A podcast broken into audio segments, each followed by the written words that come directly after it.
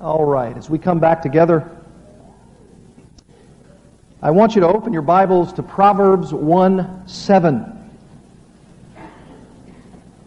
For those of you who are new to us, we have had over the last several weeks the privilege of opening the Word of God to the book of Proverbs in a new series. And I've entitled this particular message, as I did last uh, time we met, as I was preaching to you two Sundays ago, and we'll do so probably for a couple more, and that is the title Where Wisdom Begins and Ends, subtitled The Fear of the Lord. And what I mean by that is that in the Bible you find that this particular phrase, the fear of the Lord, or the fear of God, or fearing God, fearing Him, is mentioned many, many times. And this particular motif, the motif of the fear of the Lord, fills out our understanding of what it means to be wise in this life. And I say where wisdom begins and ends because in Proverbs 1 7 it says this The fear of the Lord is the beginning of knowledge. Fools despise wisdom and instruction. And so it says very clearly there that the fear of the Lord is the beginning of knowledge. You haven't even begun to be wise, the Bible asserts, until you understand in a beginning way the knowledge of the fear of the Lord.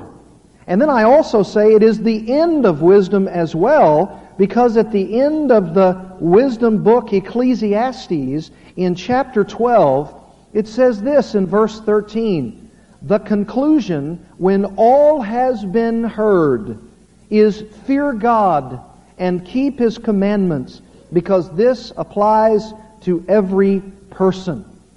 And that's why I say that the fear of the Lord is both the beginning and the end of all wisdom. And that this particular concept, this phrase, the fear of the Lord, is a, is a motto, a motif in the Scripture that explains what it means to live skillfully in the world that God has created. And that's why I say wisdom begins and ends with the fear of the Lord. This is the motto of wisdom literature. This is how it can all be summed up. And if you remember last time, I defined this phrase, the fear of the Lord, with a twofold definition. I said that practically speaking, the fear of the Lord is both holy reverence and a healthy dread of God, Yahweh. The fear of the Lord can be defined, very practically speaking, as a holy reverence, a holy awe, a holy occupation with thinking of the thought of God, and also a healthy dread of the person of God. God is to be seen by us as both reverent and holy and awe inspiring, but He's also to be perceived by us in a healthy, dreaded way. We dread him because we see his great power.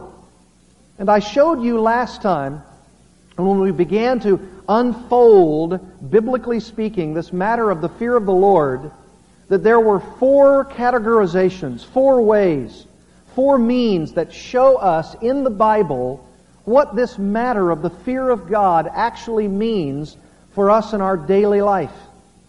And I said to you, both in part one and part two of this little series on Proverbs 1 7, the fear of the Lord, is that the fear of the Lord first is understood in light or in the context of the power of God.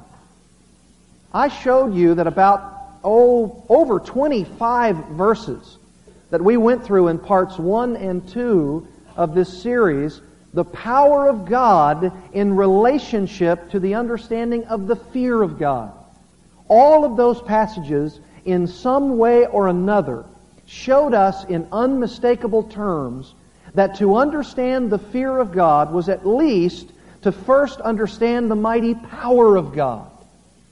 I said to you that the fear of God is to be seen because he controls all dreams, at least as it was expressed with Abimelech and Abram or Abraham. That the fear of God is to be seen by us because God is an avenger, because of his sheer power, because of his awesome voice, because of his miracles, because of his chastisements, which become our advertisements of who he is. We should fear God because of his mighty hand, because of his thunder and rain, because of his wonderful deeds, because of his awesome majesty, his powerful creation, his resplendency, his transcendency, his anger and fury, his splendor and beauty, his wonderful fashioning of human beings.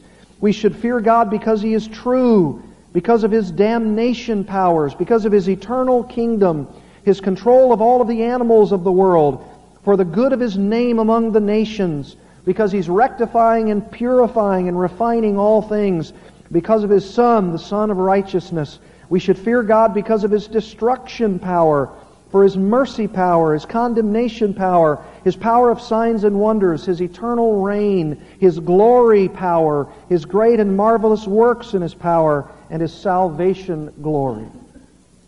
We looked at all of those passages in those two messages together. And that's not enough. The Bible wants to explain more of who this God is.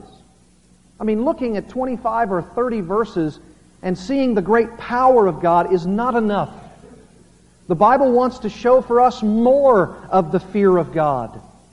And there's a second P word that we want to see. Not just His power, but also to fear God means to live in light of His presence. His presence. Not just His power, but also his presence. And you know, when I looked at my concordance and I began to understand the fear of God in a new and a fresh way, I understood it in light of His great presence. I should fear God because when I give Him holy awe and holy reverence, and when I dread Him in a healthy way, I do so because I understand this God as to His presence in my life. His valuable, sustaining, ever present existence in my life. We could say it to the children, and we should, and in my family we often do. We say, we should not do this or that, or we should do this or that, because God is watching. God is watching us. He sees everything that we do, and we live in the light of the eternal presence of God. And we see the fear of God unmistakably and unquestionably brought to us underneath this particular qualification or this banner, fearing God because of His presence. And to see this, I want to take you through a number of passages. Again, I don't know how many I can go through this morning, and what we don't go through this morning we'll figure out tonight and next time. But I want you to go in your Bibles, first of all, to Exodus chapter 1. Exodus chapter 1 in order for you and for myself to see the fear of God in light of His presence, that He's watching, that He's here. Why should we fear God? Why should we see His holy and awesome name before our eyes? Why should we see Him as the healthy one to whom we dread? Why should we do this? Because God is here. He's present with us. Exodus chapter 1. You remember the great story of the Hebrew midwives, the Hebrew women who were in charge of helping birth the Hebrew babies from their mother's wombs. And in Exodus chapter 1, we find out about the fear of God even in something like that. Notice verse 15. Exodus 1:15. Then the king of Egypt spoke to the Hebrew midwives one of whom was named Shiphrah, and the other was named Puah. And he said, When you are helping the Hebrew women to give birth, and see them upon the birth stool, if it is a son, then you shall put him to death. But if it is a daughter, then she shall live. In other words, this was a, a kind of vengeance on the part of the king, the king of Egypt, so that he could control the Hebrew people. And in verse 18 it says, So the king of Egypt called for the midwives and said to them, Why have you done this thing? and let the boys live. The midwives said to Pharaoh, Because the Hebrew women are not as the Egyptian women, for they are vigorous and give birth before the midwife can get to them. Verse 20, So God was good to the midwives, and the people multiplied and became very mighty, because the midwives feared God. He established households for them. You know why they did what they did? You know why they allowed these sons to live and to defy the king of Egypt's commandment? Not just because the quickness of the birth of these Hebrew babies, but because principally they feared God. And God had told them in no uncertain terms, by the very commandment of Himself, you shall not take a life. All the way back in Genesis 9, it was the idea, don't murder. This would have been murder. And they knew that because they lived in the presence of God Himself, He was in their very life, He was before their very eyes, they weren't going to violate the God of heaven, who for them also was the God of earth. We should fear God, beloved, because of His presence, even in the childbirth process. How many of you have ever been involved in the childbirth process, especially as a husband? where you're in that room and you watch that child birthing process occur before your very eyes, I would dare say that in my life, I have sensed, at least in terms of a visceral reaction, the power and the presence of God never as when I'm in the process of watching a baby being birthed. Isn't that right? When you see that baby come out of that womb, when you see that process occurring, you understand at least better than you did before what it means to know the God of babies. The God who causes the birth of those children. The God who creates even the very conception of a man and a woman coming together and seeing this baby as a result. It is a, it is a thing to fear. It is a thing to rejoice in. It is the thing to have holy awe and reverence for God because you're seeing before your eyes what many call, and I agree, a miraculous occurrence where God injects into the life of human beings that which is both natural and supernatural because God puts in the very heart of that child the spirit of that child. Genesis chapter 1. It is it is the fear of God lived out before your eyes. And we ought, to, we ought to fear this God because we see the presence of God as lived out in that context. That's what was going on with these midwives. That's why they did what they did. There's another example. Look in Exodus chapter 18. And you're going to be upset with me as I go through these verses because I'm going to go through them so very quickly. And as I said last time we met on Sunday evening, blessed is he who writes down these verses and studies them on their own. Exodus chapter 18, verse 21. This, of course, was the example of Jethro telling Moses that he's too busy. And he gives them advice, and he says in verse 21 of Exodus 18, Furthermore, you shall select out of all the people able men, and look at the first qualification men who fear God, men of truth, those who hate dishonest gain, and you shall place these over them, that is the people, as, as leaders over these people of thousands, of hundreds, of fifties, and of tens. Let them judge the people at all time. And let it be that every major dispute they will bring to you, Moses, but every minor dispute they themselves will judge. So it will be easier for you, and they will bear the burden with you. What's the, what's the first qualification of a man who is to judge people with equity and with fairness? Fear of God. Knowing that as I judge the people, I stand before the God of creation. That I stand before the God who has created me as a human being. That I stand before the God who is watching everything that I'm doing and knows every adjudication of my heart. We fear God because of His presence even in our leadership. That's what every spiritual leader should do. That's what every governor, every president, every king Every ambassador should do. They should live in light of the presence of God and they should fear Him as a result. So sad they don't. So many of them. You heard, no doubt, this weekend of the story of virtually every leader Every royal family member in Nepal being gunned down by one of their own family members, then turning the gun on himself, and really only one, the only one who survived is one who's in critical condition and has been named the king because he's a part of the royal family. Obviously, they didn't live in the presence of the fear of God, at least the one who took those lives. We fear God because of his presence in childbirth. We also fear God because of his presence in leadership. Here's another Leviticus, Leviticus chapter 25.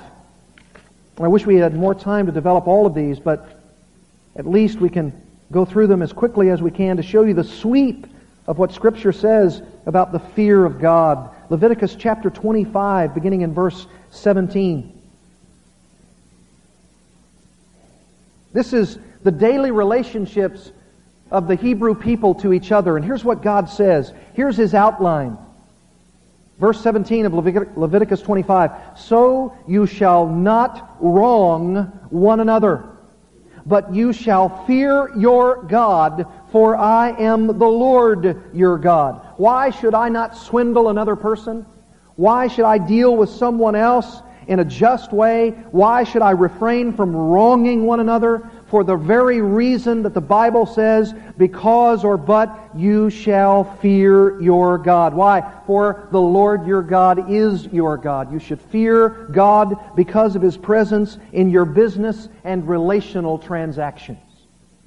Boy, wouldn't that clean up business relationships? Wouldn't that clean up relationship transactions, whether it's over money or produce or whatever it might be. We fear God because when I'm dealing with another person, I see that that person themselves have been created in the image of God, and I don't want to do anything to defraud such a person because I fear the great God of the universe, the Lord God. He's watching. He's seeing what I'm doing. He knows whether I'm giving that person enough money. We may not live in the economy in which an Ananias and Sapphira keep back a portion of their income and then lie about it and then are struck dead forever. We may not be living in that kind of economy. We're in the economy of grace that gives us such a mentality that God is the ultimate judge. He may not take us out at that moment, but we ought to live as though He might. We ought to live as though He might.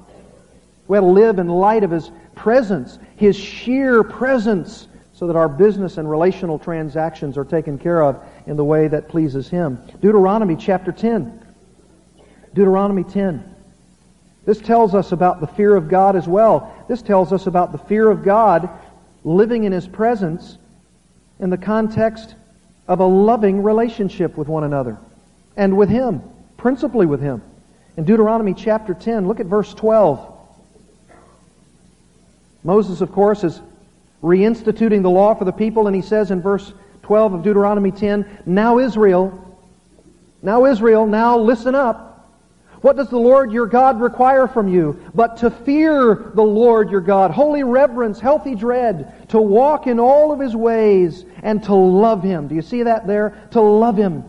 That means I live in light of the presence of God. I have a loving relationship with God. We have an intimacy together. We have a relationship.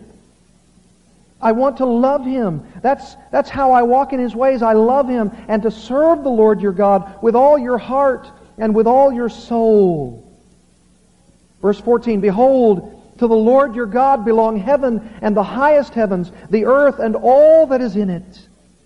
Verse 15 talks about your fathers not setting their affection to love the people and God. Verse 16, circumcise your heart that means uh, have, a, have a heart that is circumcised, uh, that loves God, that is soft toward God, and stiffen your neck no longer. Why? Verse 17, For the Lord your God is the God of gods, and the Lord of lords, the great, the mighty, and the awesome God, who does not show partiality nor take a bribe. Verse 20, You shall fear the Lord your God. You shall serve him and cling to him. I love that. Cling to your God. Why should I fear him? Because in his presence I have the awesome opportunity to cling to him. I'm like a little boy who clings to the leg of his father, loving his father, not wanting to be out of the presence of his father. That's what we should do to our Lord. That's what it means to fear God. It, it means to live in light of his presence in a loving relationship. Deuteronomy chapter 13, just a couple of chapters over. Chapter 13, verse 3. We should fear God because of His presence in testing our love for Him. How often is it true that we might say we love God? We might say that we want to cling to Him. We might say that we desire intimacy with Him, but there's going to be a test. Do I really love this God in this way? Do I really want to live in light of His presence in this fashion? Deuteronomy 13, verse 3. Again, Moses instructing the people, You shall not listen to the words of that prophet. What prophet? That prophet who does false signs and wonders. Or that dreamer of dreams. For the Lord your God is testing you to find out if you love the Lord your God with all your heart and with all your soul. You shall follow the Lord your God and fear him. That's our key phrase. And you shall keep his commandments, listen to his voice, serve him, and then that lovely phrase, and cling to him. You have issues in your life for which right now you have really no other hope but to cling to the Lord? It may be that you and I would otherwise be deceived and duped by false teachers, by someone who comes and says, I'm doing signs and wonders in the name of the Lord. And Moses says, Don't believe all of them that say they're doing that. And by the way, it says in verse 2, and the sign or the wonder comes true. What does that tell you? That tells you that there are going to be some masquerading again as angels of light who will produce some kind of sign, some kind of wonder, and it actually, at some points, comes true. There are people who can produce real signs and real wonders, but in a false way. Because their hearts aren't right with God. They're really not clinging and loving God as He's commanding them. They're in it for their own gain or they're in it for their own following. And Moses says, don't follow after them. Follow after the true prophets. And one of the ways that you can do that is by your own heart and your own soul following the Lord your God and fearing Him and keeping His commandments and listening to His voice, not a false voice, and serving Him and clinging to Him. We should bask in the presence of a loving God, clinging to Him. We should live in light of His presence because of the fear of God. He's the only one who can tell us the difference between the true and the false. He's the only one that we can gain discernment as to who is teaching the truth and who is teaching falsehood, who's doing the false signs and wonders, and who is the true prophet of God. Deuteronomy chapter 14, verse 23. Deuteronomy 14, 23. Again, in the context of their relationship to food and their relationship to their produce, you shall eat, notice this, this is an amazing verse. You shall eat in the presence of the Lord your God. Isn't that amazing? Something that we might consider to be one of the most mundane activities of life, food and drink, eating and all that comes with it. It's the 1 Corinthians 10:31, isn't it? Whether you eat or drink or whatever you do, do what?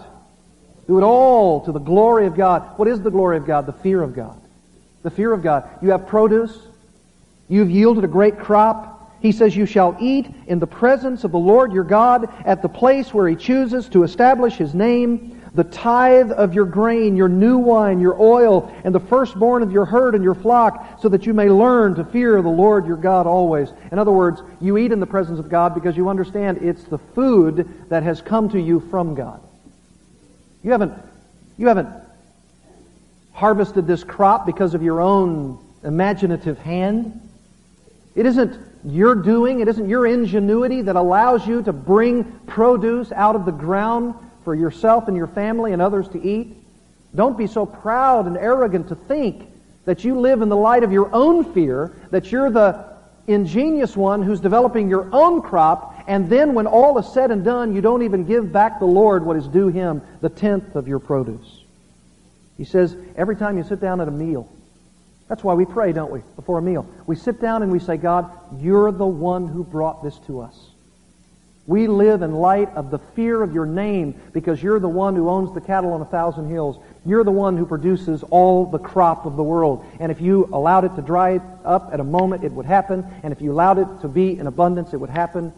You're in charge of it all. We ought to fear God because of His presence in the giving of our material wealth back to Him. Could it be that some of us are not always having the money that we need because we're not gracious givers? Because we don't give as we should? Because we don't live in light of the fear of God? Could it be that we don't always have the kinds of food and produce and material wealth all bound up in this passage because we're not fearing God as we should? Joshua chapter 22. Joshua 22. And I'm just going through the scripture with you, understanding this magnanimous sense of the fear of God. Joshua 22. You remember the sin of Achan. Achan, again, like Ananias and Sapphira, held something back. He stole something. He took part of the booty, some of the, the riches, the treasure, and he held it and he put it under his tent. And in verse 20 it says, Did not Achan, the son of Zerah, act unfaithfully in the things under the ban? The ban, that which God said, don't take, and he, te- and he took, and wrath fall on the congregation of Israel? And that man did not perish alone in his iniquity. In other words, his whole family perished, which is an amazing concept. If you've ever read that passage, you understand this. Achan alone sinned his sin, did he not? And yet, what was the judgment? What was the consequences? The children of Israel and the leaders took all of the people out into the open area, and what did they do? They slaughtered the entire family man, woman, and child. You say that's unfair. No, it isn't. God was showing this that if you do not do what God says, it's not only your sin, but it has an effect on your family as well. You know what Achan was modeling? He was modeling for that family that you can disregard God. You don't have to live in the fear of His presence. You don't have to trust God. You don't have to do what He says. And guess what happens with that kind of modeling often enough? People start doing it. Sons start stealing, and sons of sons start stealing. And finally, the whole family is in debauchery. And God says, I want to show by a very crucial object lesson to the whole children of Israel. All of you in Achan's family are going to die. And it's interesting, even in the language of this passage, it says this Achan sinned, and all Israel sinned. Why? Because he's one, but he's not only one, he's one of many. He's a part of a community. That's how Paul could say, we weep with those who weep, we rejoice with those who rejoice. That's why we call it the body of Christ. There aren't lone ranger Christians. You sin a sin, you sin a sin not only against your God, but against your family. You sin a sin against the body of Christ. You sin a sin against the local church. It may not mean what it meant here, but it certainly is giving us the same idea. We live in the fear of God. We live in light of His presence because of what Achan did. Notice what happens in verse 21. Then the sons of Reuben and the sons of Gad and the half tribe of Manasseh answered and spoke to the heads of the families of Israel. Don't you know that after Achan and his entire family was wiped out, this would be an important message to the rest of them? Verse 22. The mighty one, God, the Lord, the mighty one, God, the Lord, He knows. And may Israel itself know if it was in rebellion or if in an unfaithful act against the Lord, do not save us this day. In other words, we accept the consequences. If what has happened is a sin of rebellion or an unfaithful act against the Lord, do not save us this day. If we have built up, built us an altar to turn away from following the Lord, or if to offer a burnt offering or grain offering on it, or if to offer sacrifices of peace offerings on it, may the Lord Himself require it. But truly, we have done this out of concern for a reason, saying, In time to come to your sons, you may say to our sons, What have you to do with the Lord, the God of Israel? In other words, it's the very application. Look, if Achan did this, and if his sons had the consequences, we want to be able, those who survive him, to say to us and our sons, Don't do it. Don't do that. Fear God. Bring sin offerings to Him. For the Lord has made the Jordan a border between us and you, you sons of Reuben and sons of Gad. You have no portion in the Lord, so your sons may make our sons stop fearing the Lord. In other words, we can't be involved with any children, even children of Israel, even any sons of Reuben or sons of Gad, if you cause your sons to stop fearing the Lord. That's how serious fear of the Lord is. That's how serious fear of the Lord is. We have to stop everybody, even our own countrymen, and we ought to bring up offerings, and we ought to separate ourselves with the Jordan in between as a witness against those and those men's sons who are causing the stopping of the fear of the Lord. We ought to separate ourselves from them. Well, they understood something about the fear of God, didn't they? They understood what it meant to, to be in holy reverence to this God. To stand with this, this healthy dread before this great powerful God, and in His presence we do what He says. We're not like Achan. We're not like his deceased family. We're not like those who don't learn their lesson from this. We don't stop our sons from the lesson to be learned by this, and that is to fear God, to live in His presence. We fear God because of His presence in showing our relationship with the Lord to succeeding generations. That's what Joshua 22 is telling us. You show your sons by your life, by your ministry, by your approach to God. You show your sons and the succeeding generations what it means to obey God, to avoid those evil consequences. And you know what you show? You show your sons that you live in light of the presence of God. God matters to you. 2 Kings chapter 17. 2 Kings 17. Just over and over and over again, this key phrase, the fear of God, is listed. God is giving us a motif, a motto, saying that the fear of God is the most important aspect of our relationship to God as human beings. Why? Because it shows us how we're to live in His glory and His presence. 2 Kings chapter 17, verse 6. Israel was taken captive by Assyria, and in the ninth year of Hoshea, the king of Syria, captured Samaria and carried Israel away into exile to Assyria and settled them in Halah and Habor on the river of Gozan and in the city of the Medes. Now, this came about because the sons of Israel had sinned against the Lord their God. In other words, they did exactly opposite of what the illustration of Achan was designed to implement. They didn't think about the fear of the Lord. They sinned against the Lord their God, who had brought them up from the land of Egypt, from under the hand of Pharaoh, king of Egypt, and they had feared other gods and walked in the customs of the nations whom the Lord had driven out before the sons of Israel, and in the customs of the kings of Israel, which they had introduced. The sons of Israel did things secretly which were not right against the Lord their God. Moreover, they built for themselves high places in all their towns, from watchtower to fortified cities. They set for themselves sacred pillars and asherim, false god, on every high hill and under every green tree. And they had burned incense on all the high places, as the nations did, which the Lord had carried away to exile before them. And they did evil things, provoking the Lord.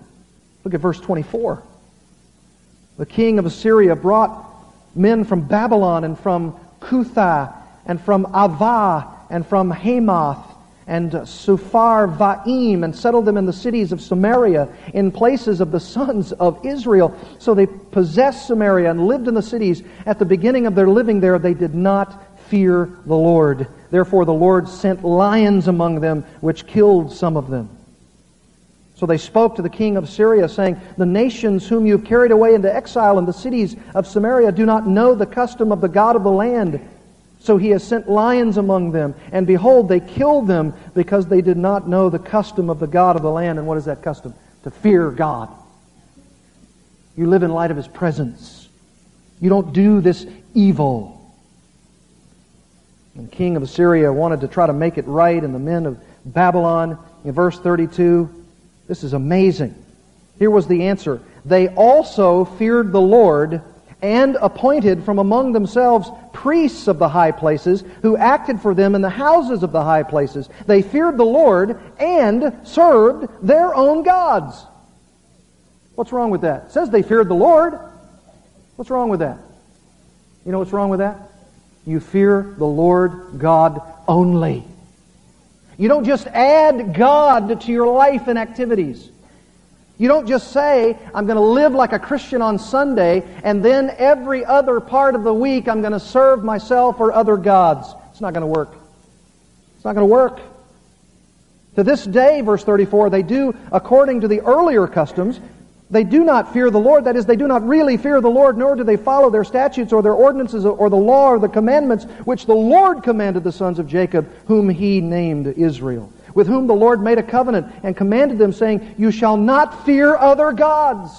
It was a command of the Lord. You can't just fear me and then fear other gods, nor bow down yourselves to them, nor serve them, nor sacrifice to them. But the Lord, who brought you up from the land of Egypt with great power and with an outstretched arm, him you shall fear, and to him you shall bow yourselves down, and to him you shall sacrifice. In other words, and to him, and to him, and to him, and no other.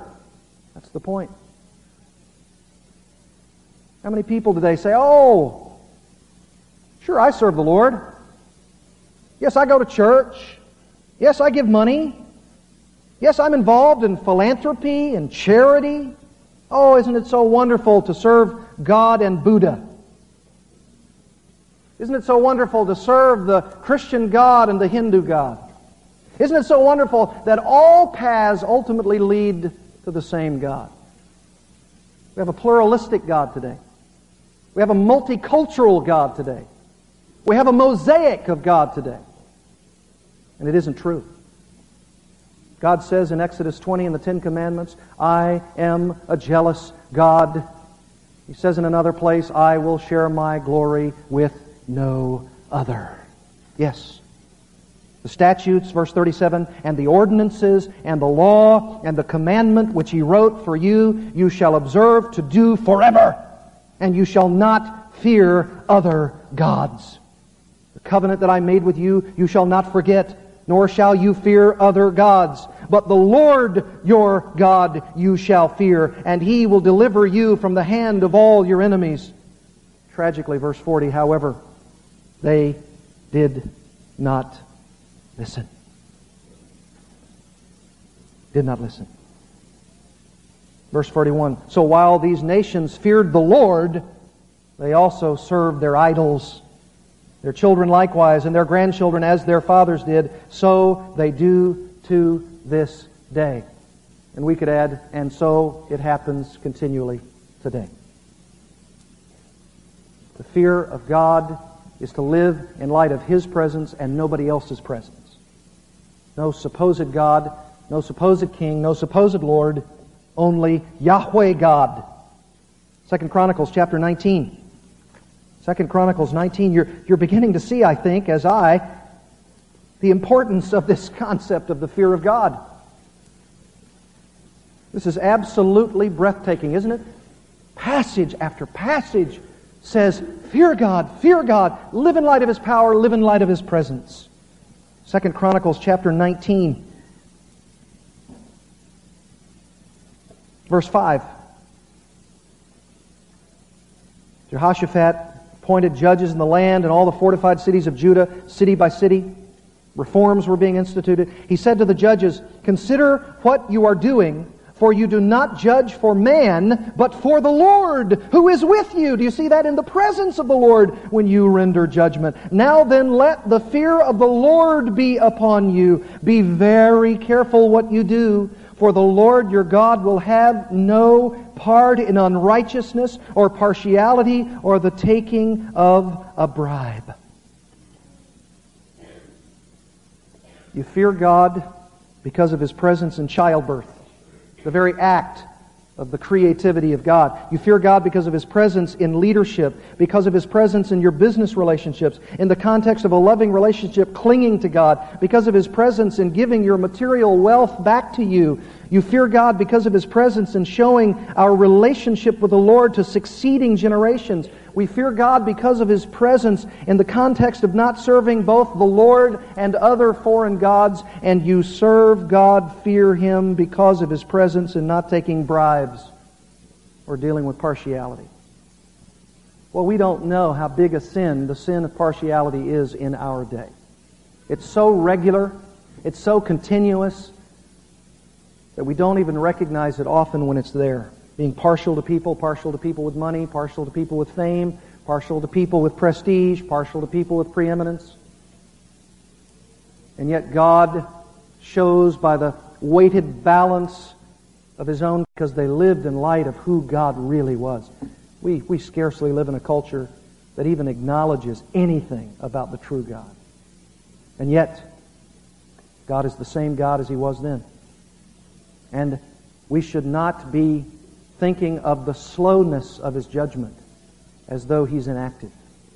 We live in light of this God. We serve in light of this God. We fear God because of who God is. We live in light of his presence. You live in light of his presence. I want you to bow your heads with me. And as you do,